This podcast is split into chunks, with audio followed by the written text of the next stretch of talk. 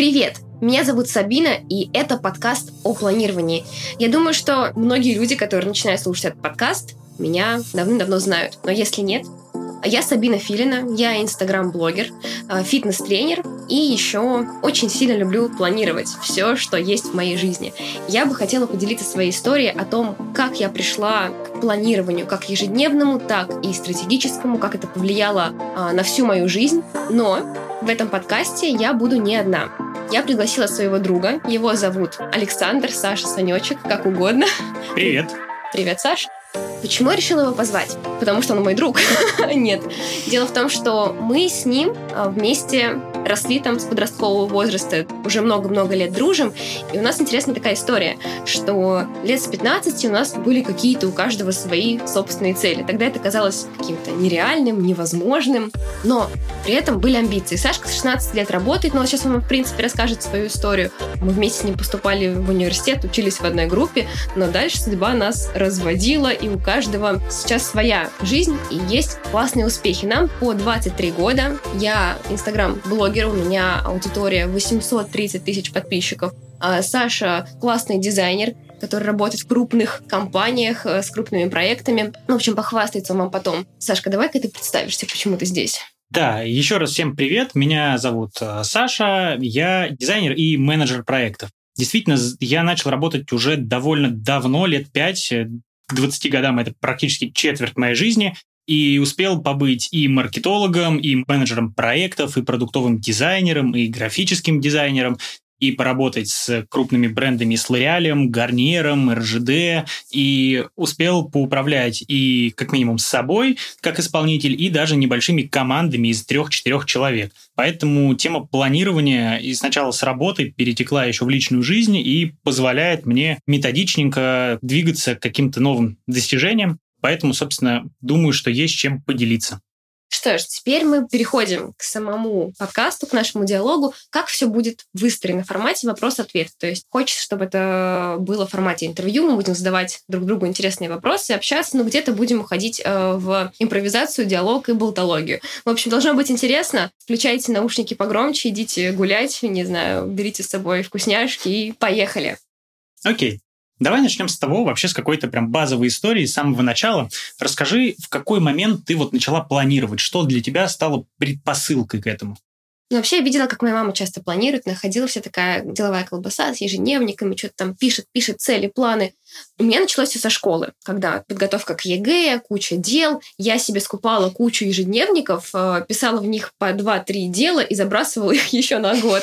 Ну, как-то так это происходило. Я скупала ежедневники, но ничего не получалось почему-то. Затем, ну, у меня был прям задел, прям посыл, что я пишу какие-то цели, что-то придумываю. Ну, но не получалось, не доходило до конца. Очень много раз я проваливалась. Затем в универе у меня появилась очень острая необходимость в этом. Почему? Потому что на первом курсе я поступила в университет, училась на бизнес-аналитика, это радиотехнический университет, там было все довольно сложно. И, но я поняла, что я хочу еще и деньги. Ну, то есть учеба это все, конечно, классно, взрослая жизнь вроде бы начинается, но хочу зарабатывать деньги. Устроилась работать на радио. Пришлось совмещать на первом курсе работу на радио и учебу. Плюс я еще тренировалась, у меня еще есть целая история моего похудения. То есть совмещать все это тут начали рисоваться планы, как совместить работу и учебу. Затем стал появляться еще блог. На втором курсе я поступила на дополнительное образование, то есть это как вторая специальность переводчик в профессиональной деятельности. То есть я в университете сидела с 11 утра до 9 вечера, практически 5 дней в неделю. Соответственно, я еще хотела ходить в спортзал, я хотела работать, я хотела развивать свой блог, потому что ну, я развивала его прямо с нуля. Соответственно, мне нужно было все это планировать, совмещать и учебу, и работу, и тренировки, и как-то еще иногда отдыхать. Все началось именно с этого, потому что не хотелось упускать никакую часть жизни. Мне казалось все таким интересным и классным, и если бы я пропускала тренировки, то я бы там не добилась э, того тела, которого хотела. Если бы я забила на блок, у меня бы не было сейчас, наверное, ничего из того, что есть у меня сейчас. Если бы я забила на учебу, наверное, тоже что-то бы произошло. Вот. Расскажи, а как у тебя все началось в планировании?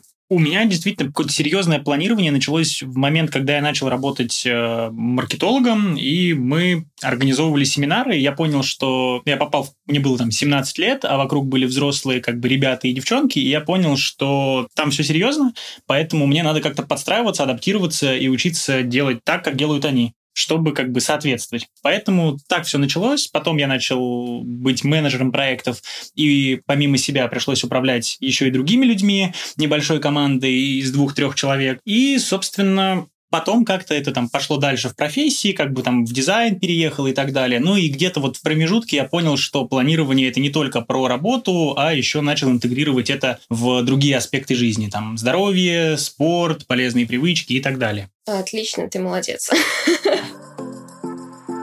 У меня к тебе еще вопрос про планирование не с точки зрения процесса какого-то рутинного, а вот с точки зрения какого-то стратегического планирования. Скажи, вот когда все началось, ты вообще понимала, то есть всегда ли ты знала, чего хочешь? Угу. Вообще, мне кажется, что я всегда знала, чего я хочу. Ну, звучит сейчас, знаете, несколько высокомерно. Я всегда знала, чего хочу. Нет. Точнее, я знала, чего я хочу в этом месяце, за эти полгода, за этот год. То есть не могу сказать, что я видела свою жизнь или вижу свою жизнь на 10, на 20 лет вперед. Нет, я знаю, чего я хочу добиться конкретно вот в ближайшее время. У меня, конечно, были мечты, какие-то долгосрочные возможные цели, но работала я всегда в сторону реальных целей. Да вот сейчас я вижу, что могу закупить, не знаю, рекламу для своего блога, э, и у меня за этот месяц будет плюс 500 подписчиков. И я такая, да, да, я вложу эти деньги, я выполню эту цель и получу какой-то результат. А, поэтому, да, я понимала, в какую сторону я двигаюсь. Угу.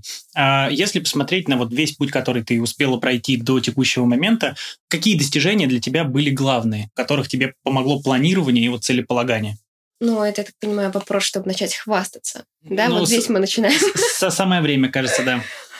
Но хочется, наверное, сразу сказать, что подкаст пишется не с целью показать, какие мы классные, а рассказать, как было на самом деле сложно и сколько было еще провалов, прежде чем, наверное, светить какими-то супер достижениями. А, сразу скажу, что перед тем, как я добилась каждую цель, а, я 10 раз обосралась, если тут можно так высказываться. Вот, и теряла деньги, и уверенность, и вообще было очень все сложно, но при этом это был классный опыт начинаю хвастаться. Прям вот здесь начинаю. Во-первых, я успешно закончила университет. Да, у меня там свои отношения с учебой были. Я поняла там на третьем курсе, что это не мое, но при этом я успешно его закончила, и я считаю, что я молодец. На момент выпуска у меня уже было полмиллиона подписчиков. То есть я смогла совместить и учебу, и развитие блога, и для меня тренировки, спорт очень такой важный момент жизни, в моей жизни. Я смогла все это совмещать. Мало того, что в середине четвертого курса перед дипломом я вышла замуж, у меня была подготовка к свадьбе. Свадьба, опять же, мы вместе с супругом очень круто ее спланировали так, что я не, не была в таком огне, в котором могла бы быть, если бы не планировали эту свадьбу. То есть мы за полгода спокойненько раскидали дела. Считаю, что все получилось красиво. В разгар сессии выскочила замуж и побежала через несколько дней на экзамен. В учебе планирование очень хорошо помогало, потому что я старалась организовать все процессы учебы так, чтобы, во-первых, отличиться среди, ну, не своих, наверное, сверстников, а однокурсников, одногруппников, а среди, ну, в глазах преподавателей, чтобы они видели, что я заинтересована в их предмете и давали мне какие-то плюшки, то есть в виде автомата или какую-то облегченную версию экзамена, Поэтому я весь триместр очень круто фигачила, чтобы потом в конце, перед сессией, во время сессии получить за это плюшечку. Конечно же, хочется отметить и финансовое планирование. Это рекламные вложения, это путешествия, это недвижимость. Начиналось все довольно смешно, когда я, ну, ты помнишь, когда начинала блог, у меня был такой маленький, там было 200 человек, это все были мои подружки, знакомые какие-то, и у меня были мои какие-то карманные деньги, которые мне давали родители, плюс я немного зарабатывала, нет, тогда я тогда уже не зарабатывала на радио, я уволилась, но я зарабатывала, в общем, мама в магазине, и там были какие-то небольшие деньги, вроде там двух-трех тысяч рублей в месяц. Соответственно, часть я тратила на дорогу, либо старалась ходить пешком, либо там готовить еду самостоятельно, чтобы свои эти 2-3 тысячи рублей вложить в рекламу. Но это было давно, 2-3 тысячи тогда для рекламных вложений было довольно-таки много, за это можно было получить 500, 600, 700 тысяч подписчиков. Таким образом, постепенно, постепенно, постепенно рекламные бюджеты доросли там до полумиллиона в месяц бывало. Как бы все это помогало грамотно планировать, чтобы и для себя, и для путешествий, и для дома, там, и для каких-то других целей, для развития блога. Следующая, наверное, такая вещь, которой я горжусь, это учеба на тренера, потому что это был мой первый опыт обучения дистанционно. Как только я закончила университет, через два месяца я поступила в Ассоциацию профессионалов фитнеса. Кто знает, что это за школа, не понимают, что учиться там нифига не просто. У меня уже тогда были проекты по блогу, блог, семья, другие дела свои личные. Вот, соответственно, мне приходилось организовывать себя самостоятельно. Если в универ ты ходишь ножками, и тебя там заставляют что-то делать, и тебя пинают, грубо говоря, то здесь тебя никто не пинает. Ты заплатил за учебу, ты не сдал там тест, ты не сдал э, экзамен, то ну, до свидания, ты потерял деньги, ты не закончил обучение, ты не достиг своей цели. То есть нужно было себя хорошо организовывать, чтобы много и качественно учиться. Больше всего, наверное, горжусь тем, как я подготовилась к беременности, к родам, к появлению ребенка, потому что тема была совершенно нулевая для меня, я ничего не понимала, не знала найти информацию, изучить эту информацию, внедрить в свою жизнь. Что касается здоровья, питания, организации тех же клиник. То есть я не хотела тратить время, потому что время, опять же, очень дорогой ресурс.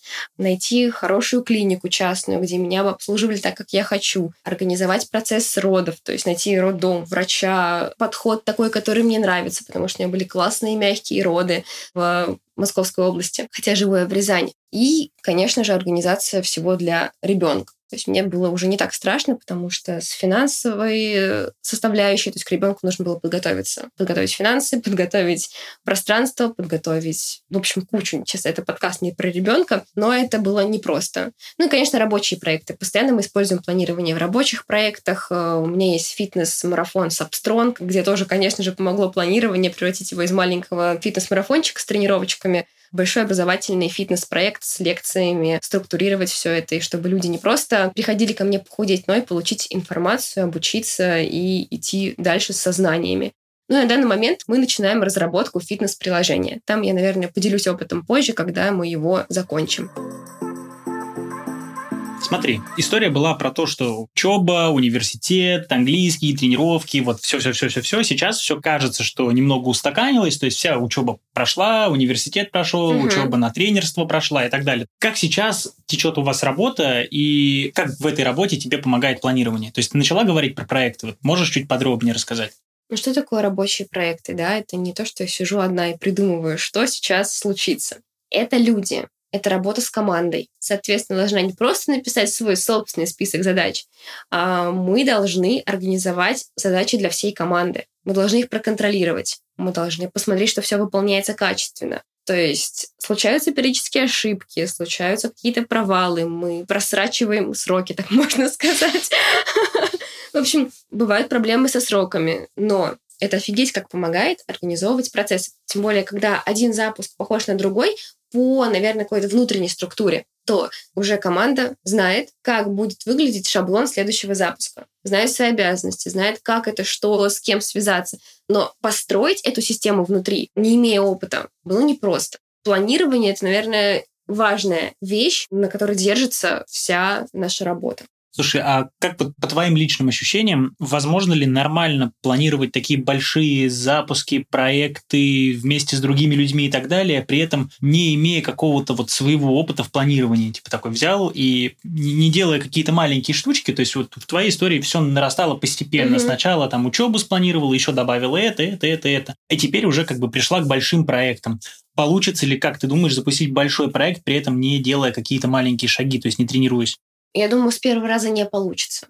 То есть будет сложно. Либо получится, но это будет через там, 10 ошибок с какими-то косяками, потому что не имея никакого опыта в этом, будет сложно, во-первых, организовать самого себя, во-вторых, организовать других людей. И не факт, что другие люди умеют тоже организовывать себя и выполнять задачи вовремя, в срок и так качественно, как хотелось бы организатору этого проекта. Смотри, давай попробуем от общего к частному перейти. То есть, если вот от размытых слов про планирование целеполагания переходить уже к каким-то более точечным практикам, методам и так далее. Расскажи, что ты успела сама попробовать, внедрить, что получилось, что не получилось.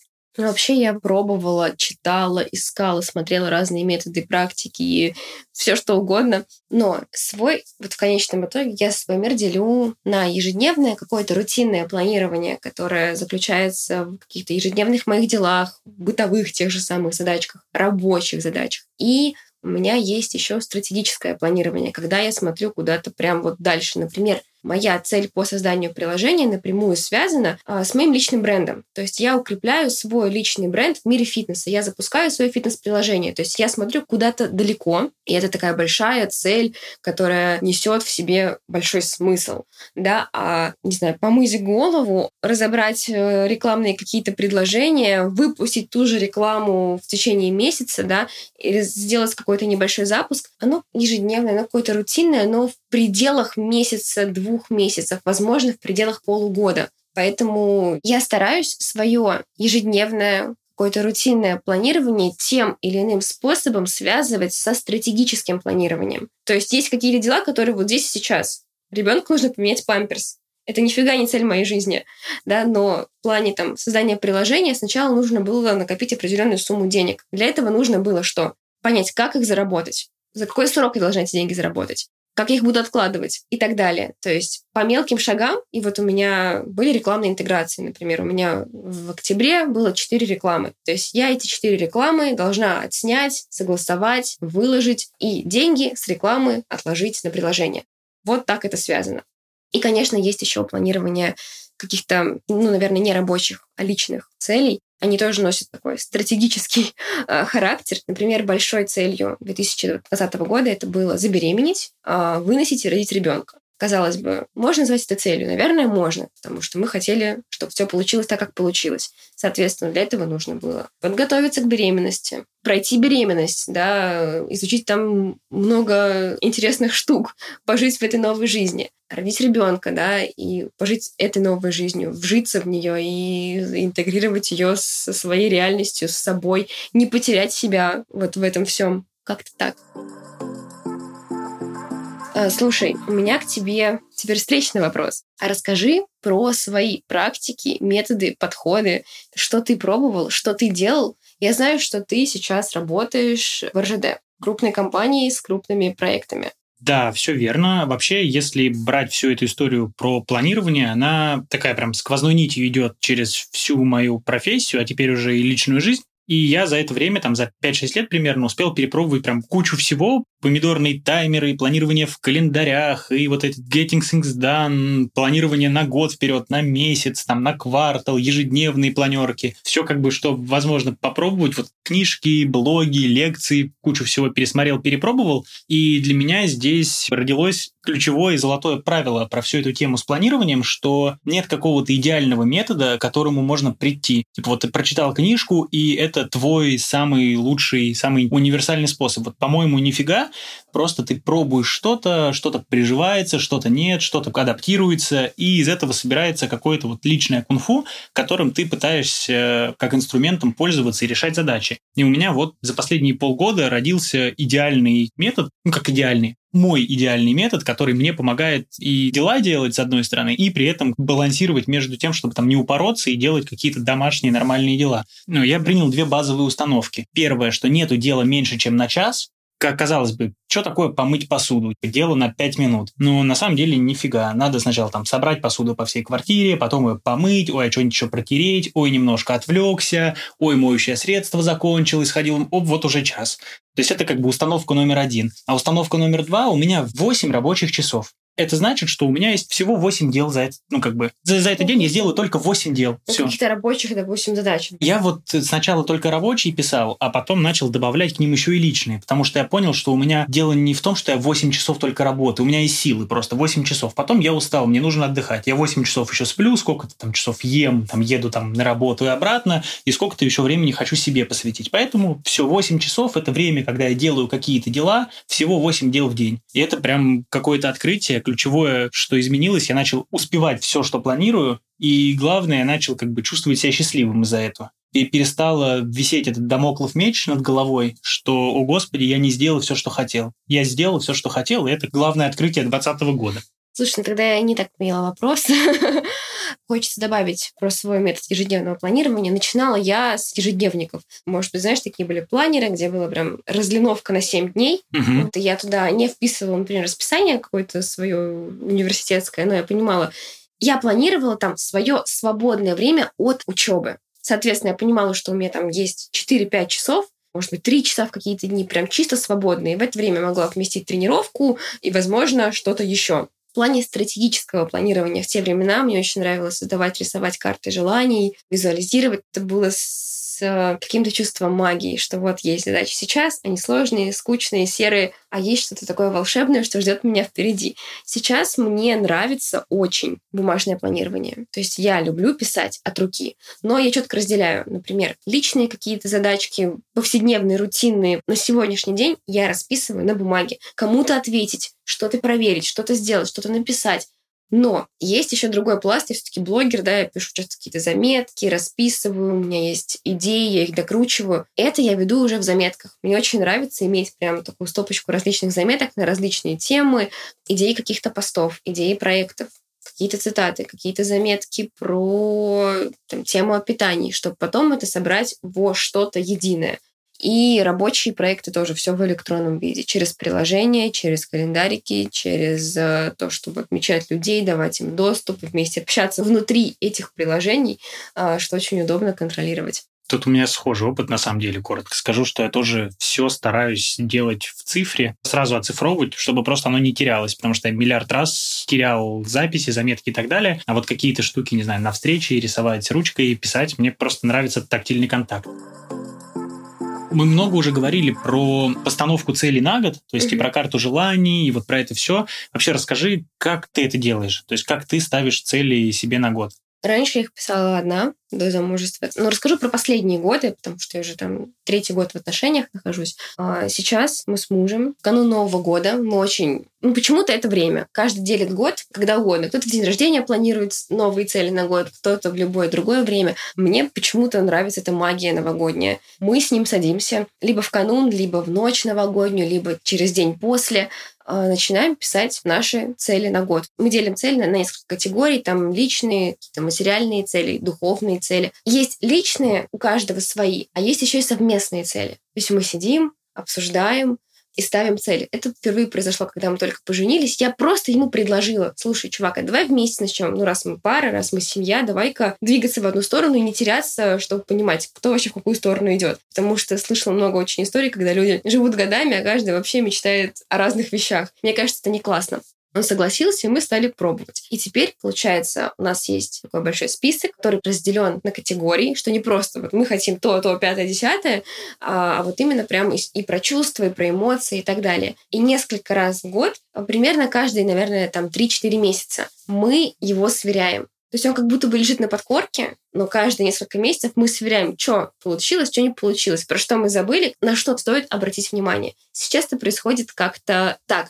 И, естественно, где-то в середине года появляются новые цели, про которые ты тогда не написала мы их дописываем, мы их реализовываем, что-то не получается. Или, например, помню, что мы сверяли в июле наш список, и я поняла, что три пункта для меня стали совершенно неактуальными. Я прям там их зачеркнула, потому что все, вот это не хочу, чтобы сбывалось до конца года я стараюсь быть в контакте с теми целями, которые я написала давным-давно, потому что если не сверяться, то это будет прям сильный такой дисбаланс. Ты написала одно и должна убиться, но это сделать, а что если передумала? Я, я разрешаю себе передумать. Угу. Ну, то есть, как бы это не золотой какой-то постулат Нет. в бронзе отлитый, а как бы довольно гибкая Да, я штука. очень гибкая в этом.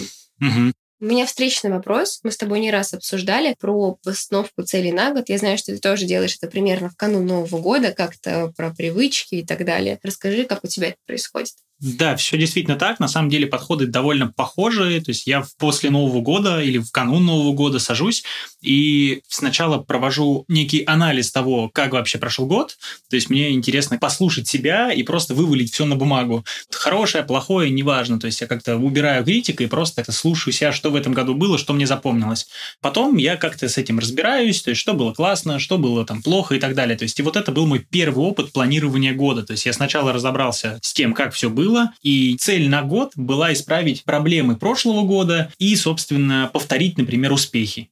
Это был какой-то вот прям первый опыт. А недавно, вот, собственно, с 2019 года я, собственно, с женой, мы попробовали внедрить новую практику, которая, собственно, эксперимент еще идет. Мы попробовали прикинуть какое-то видение лет на 5 вперед. То есть это не список целей, это не список задач, это просто какая-то точка Б, какой ты видишь свою жизнь через 5 лет примерно где бы ты хотел оказаться, какой ты там. И цели на год идут не из проблемы ошибок прошлого года, а исходя из того, как ты будешь двигаться к этой цели. Угу. Вот, то есть у меня есть какое-то видение на горизонте лет через пять, довольно размытое на самом деле. Ну, вот, да. это нормально. Да, да. И уже из нее идут цели на год, чтобы постепенно, методично по категориям, кстати, как и у тебя с Лешей, чтобы к ним приближаться.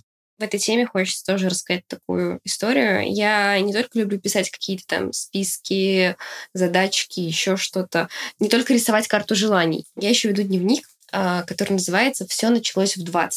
Тогда у меня был какой-то сложный период в жизни. Я решила, что с этого момента я хочу писать какую-то историю своей жизни, чтобы перечитывать. И каждый там 3, 5, 7 месяцев, иногда там даже на 9 месяцев забрасывала этот дневник. Но я пишу, что произошло за тот период. Здесь уже он не имеет отношения к Новому году, это просто по каким-то скорее тяжелым периодом, когда мне становится сложно, я возвращаюсь в этот дневник и описываю, что произошло за то время отсутствия, анализирую что-то, прикидываю, и у меня после этого есть страничка визуализации. То есть я прихожу туда в состоянии полной задницы, да, мне прям плохо. Я начинаю писать. За последние там три месяца произошло это, это, это. Финальное событие вот такое, мне очень плохо. Я чувствую это, это, это, мне страшно, мне тревожно. Почему? То я сижу прям излагаю все свои эмоции, все свои мысли по этому поводу и перехожу на страницу визуализации что там через какое-то время я буду находиться в таком-то состоянии, и моменты, которые мне не нравятся, за которые мне тревожно, за которые мне страшно, они другие. То есть я буду ощущать себя по-другому и по-другому буду относиться к этой ситуации. И мне становится легче, потому что я как будто бы во-первых, я перечитываю старые страницы, я понимаю, что, о, я была, когда мне было плохо, и это закончилось. Я такая смотрю на прошлую ситуацию, думаю, ну, норм, выжили, идем дальше мне становится проще, потому что я понимаю, сколько всего было в прошлом, что я пережила. Потом я возвращаюсь к страничкам прошлых визуализаций, понимаю, что многое, кстати, сбывается, очень многое сбывается, а что-то получается еще даже лучше. Это меня успокаивает, и я потом как будто бы проживаю текущую ситуацию, и мне это помогает двигаться дальше. То есть у меня вот такой еще анализ есть своей деятельности маленькая рекламная пауза. Хочется здесь подарить подарочек. Всем, кто слушает сейчас этот подкаст, мы записываем его в декабре 2020 года, и у нас через 10 дней э, запуск карты целей. Хочется всем слушателям подарить промокод на 10%, который называется «План» на английском языке. Неважно, когда вы слушаете этот подкаст, вы можете всегда перейти на сайт sabintak.ru и найти эту карту целей, воспользоваться этим промокодом, воспользоваться этим проектом, который мы создаем совместно с Сашкой. Почему, собственно, мы записываем этот подкаст. А рекламная пауза окончена, подарок получили, запомнили. Продолжаем дальше. Слушай, мы поговорили про постановку целей и вот про всю эту точку Б, но помимо того, что есть э, такой философский немного вопрос, помимо того, что есть точка Б где-то там на горизонте, еще есть путь к этой точке. То есть как, как ты его проходишь. И тут такой немного философский вопрос. Как ты думаешь, что важнее, финальная точка или путь к ней? Я думаю, что путь к ней гораздо важнее, потому что то, как ты пройдешь путь, ты в любом случае, во-первых, куда-то придешь. И мне кажется, если зацикливаться только на точке Б, то ты заранее не разрешаешь себе свернуть с пути. А что, если ты не захотел в эту сторону двигаться? Поэтому, мне кажется, гораздо важнее сам путь, который может тебя привести как раз-таки к этому повороту. Если ты себе не разрешаешь повернуть, то ты рискуешь упустить офигенный поворот, где там будет что-то гораздо более интересное, чем твоя изначальная точка Б.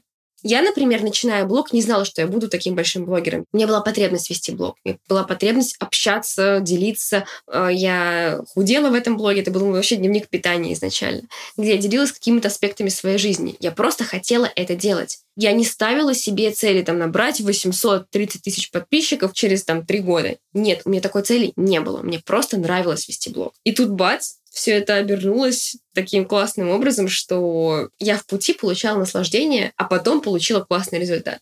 Ну, то есть кажется, что история с процессом довольно сильно эту историю с целеполаганием дополняет. То есть одно без другого может работать не очень хорошо. То есть если у тебя есть цель, но тебе не нравится путь, как ты к этому идешь, или это путь какой-то тернистый и неприятный, то есть большая вероятность, что ты просто не дойдешь к нужной цели. И если в обратную сторону, если ты просто идешь куда-то, но даже не представляешь хотя бы куда, то есть вероятность куда-то прийти, что может быть типа не совсем тем, чего хотелось бы. Смотри, сложно бывает везде. То есть нельзя сказать, что если сложно, то это не твое. Мне кажется, здесь вопрос, ради чего ты это делаешь, насколько тебе внутренне комфортно, потому что где-то реально стоит перетерпеть, переждать, а где-то прям, ну, настолько, ну, бывают такие ситуации, когда нарушают твои границы, я не знаю, ты терпишь насилие, ну, например, угу. то, наверное, цель не стоит свеч. Справедливо. Слушай, кстати, про сложности и тернистый путь. Понятно, что на любом пути, ну, как ты и говоришь, бывают трудности, неудачи Конечно. и так далее. В это время очень часто у меня лично, например, бывает, что хочется все бросить, как бы свернуть, угу. и, не знаю, спрятаться под одеяло.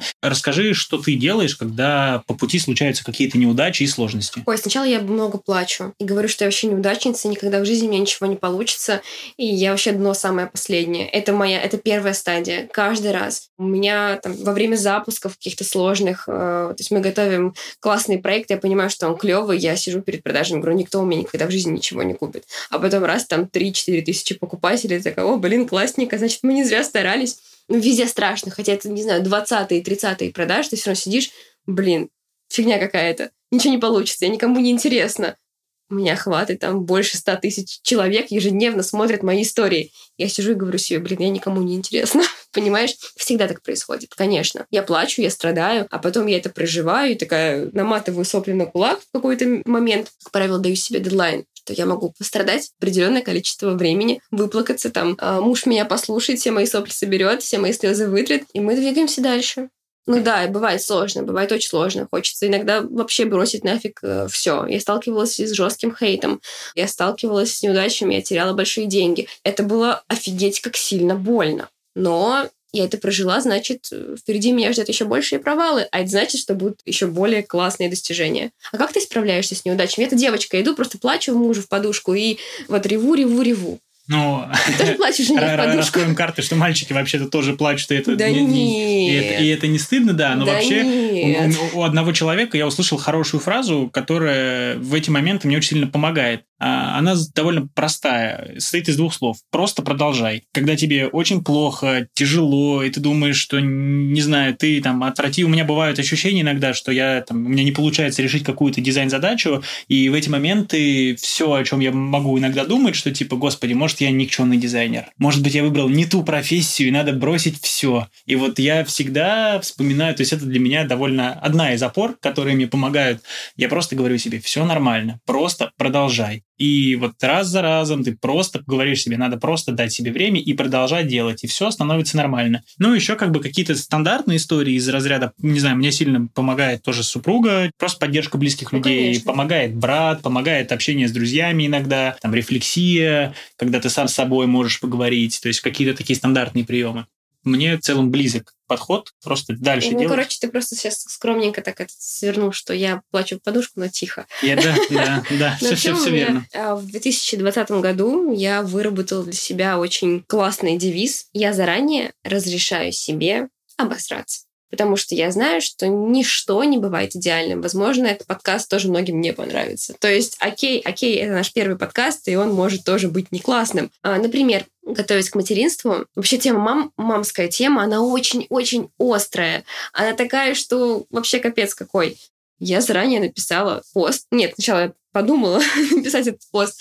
Да я разрешаю себе быть не идеальной матерью. Я разрешаю себе быть даже плохой матерью. Я разрешаю себе делать ошибки. Почему? Да потому что, блин, это новый человек. Я никогда до этого не была мамой. Я могу перечитать все книги мира, а у меня ребенок будет жить вообще по другому сценарию. Поэтому я решила, например, в материнстве учиться в процессе. Если у меня будут ошибки, да, они у меня будут. И я не претендую на статус идеальной мамочки всея Инстаграма, всея площадка, всея наша квартира. Ну, в общем, вот, не, не собираюсь а, говорить, какая я самая там классная мать. Нет. Будут ошибки, окей, мы с ними справимся и будем жить дальше. Класс. Слушай, ну мы проговорили сейчас довольно много всего, и большие методы планирования стратегические, какие-то маленькие приемы и так далее. И довольно частый вопрос во всей этой теме от людей, особенно которые не погружены в планирование, как на это все найти время. То есть особенно сейчас, в конце года, когда все горит, дедлайны, хвосты почищают и так далее. Смотри, я всегда говорю, а зачем мы вообще планируем? Чтобы что, быть успешным успехом, быть самым там классненьким со списком дел? Давайте объективно, зачем это планирование нафиг нужно? Чтобы было больше времени на себя. Я, например, очень ленивый человек. Я не хочу целыми днями что-то делать. Я хочу поскорее закончить со своими делами, чтобы пойти смотреть сериальчик, валяться, отдыхать и залипать в инстаграмчик, потому что я обычный человек, который любит отдыхать, блин. Да, есть цели, да, есть какие-то важные вещи в жизни, но есть еще обычная жизнь, когда хочется положить свою жопу на диван и сидеть, лежать, втыкать и ничего не делать. Я планирование рассматриваю как офигенный инструмент побыстрее сделать свои дела и не размазывать это на весь день, потому что когда ты живешь под тягостной вот этой ношей, что ты должен делать списки дел, и списки не заканчиваются. Нет, списки дел должны заканчиваться. Ты должен выделять какой-то определенный это ресурс. Поэтому как найти время? Блин, ты просто освободи себе время побольше, иди отдыхай. Придумай, как поскорее завершить все дела до конца года по своему личному дедлайну. И придумай, как не заваливать себя под конец этого года. И ты сможешь офигенно, спокойненько двигаться по жизни без нервов, без тревожности, потому что гора дел, куча дел, да, э, дедлайны, они очень сильно давят на людей. Это сильно влияет на психику, на выгорание, на эмоциональное состояние. Это очень сильно отбирает ресурс. А наша задача — освободить время и получать ресурс от того, что нам нравится. Давай напоследок, э, что бы ты хотела пожелать тем, кто, собственно, вообще не в теме планирования и хочет начать? Во-первых, определиться, а зачем планировать? Есть люди, которым реально это не надо. Ну, то есть есть люди, у которых, знаешь, какой-то определенный список задач, он небольшой. То есть они знают, что они пойдут на работу, они знают свои рабочие дела, потому что за них уже на работе все спланировано, они понимают, им нужно сделать это, пятое, десятое. Им нужно вечером забрать ребенка, не знаю, со школы сделать с ним уроки. И они понимают, что им нужно помыть посуду. И им не надо писать эти задачи. Зачем писать? Чтобы просто писать? Но мне кажется, это не классно. Планирование нужно, когда ты понимаешь, что у тебя есть что-то больше, того, что ты должен сделать априори. Да, то есть я знаю, что я проснусь и пойду в туалет. Зачем писать, что я иду в туалет? Я знаю, что я помою голову. Там, я знаю, что я пойду с ребенком гулять. Мне не нужно это планировать. Мне нужно планировать что-то другое. Мне, мне. Кому-то, возможно, стоит запланировать прогулку, потому что это сложное что-то. Так вот, сначала определитесь, зачем вам нужно планировать. Как вы хотите это делать? В формате ежедневного планирования, да, если у вас какие-то стратегические цели, большие цели на год, что вы хотите добиться? Зачем вы это делаете? После этого уже просто сесть и для начала написать. Есть разные техники, их полно. Можно изучать книги, можно читать, общаться с коучами, можно купить нашу карту целей, в конце концов. А можно просто написать какой-то небольшой, коротенький свой собственный список и просто попробовать расписать хотя бы одну цель по шагам. И попробовать выполнить первые пять шагов. Ну и вообще мне хочется пожелать каждому человеку, чтобы вы, слушатели, ты, дорогой слушатель, в себя верил. Сейчас будет такая вдохновляющая короткая история. Я самая обыкновенная девочка. А, я родилась в Узбекистане, я росла в неполной семье. Сейчас я живу в Рязани. У меня не было богатых родителей, никто не вкладывался в мой блог. Я, как вы слышали из истории, из своих карманных денег его развивала. У меня нет каких-то особенных талантов, да, чтобы меня заметили. Я не прославилась на какой-то хайповой истории. Все шло планомерно, постепенно и случилось получилось. Я смотрела на других людей, у которых тоже получалось, и я думала, блин, я могу. Если сейчас у вас прослушивание этой истории вызывает какое-то вдохновение, то мне хочется порадоваться, потому что вы тоже можете. Вы можете даже больше, чем я, гораздо больше, чем я. Я не самый, наверное, классный пример, я не самый классный человек в этом мире. Поэтому верьте в себя. У вас получится добиться гораздо больше, чем вы представляете. А что бы ты хотел пожелать, Санечек? Я бы пожелал э, не строить сразу больших и наполеоновских планов, а пытаться начать с малого и методом по чуть-чуть двигаться к заветной цели. И на этом мы хотим закончить. Спасибо большое за то, что прослушали наш подкаст. Мне будет очень приятно, если вы напишите мне где угодно, в Телеграм, в э, Инстаграм, в Директ, а, поставите какие-то реакции. В общем, хочу получить от вас обратную связь, что вам понравился подкаст. Если все будет круто, будет много классных отзывов, я буду двигаться в этом направлении дальше, просто продолжать. А если вы скажете, что все плохо, то я все равно буду продолжать.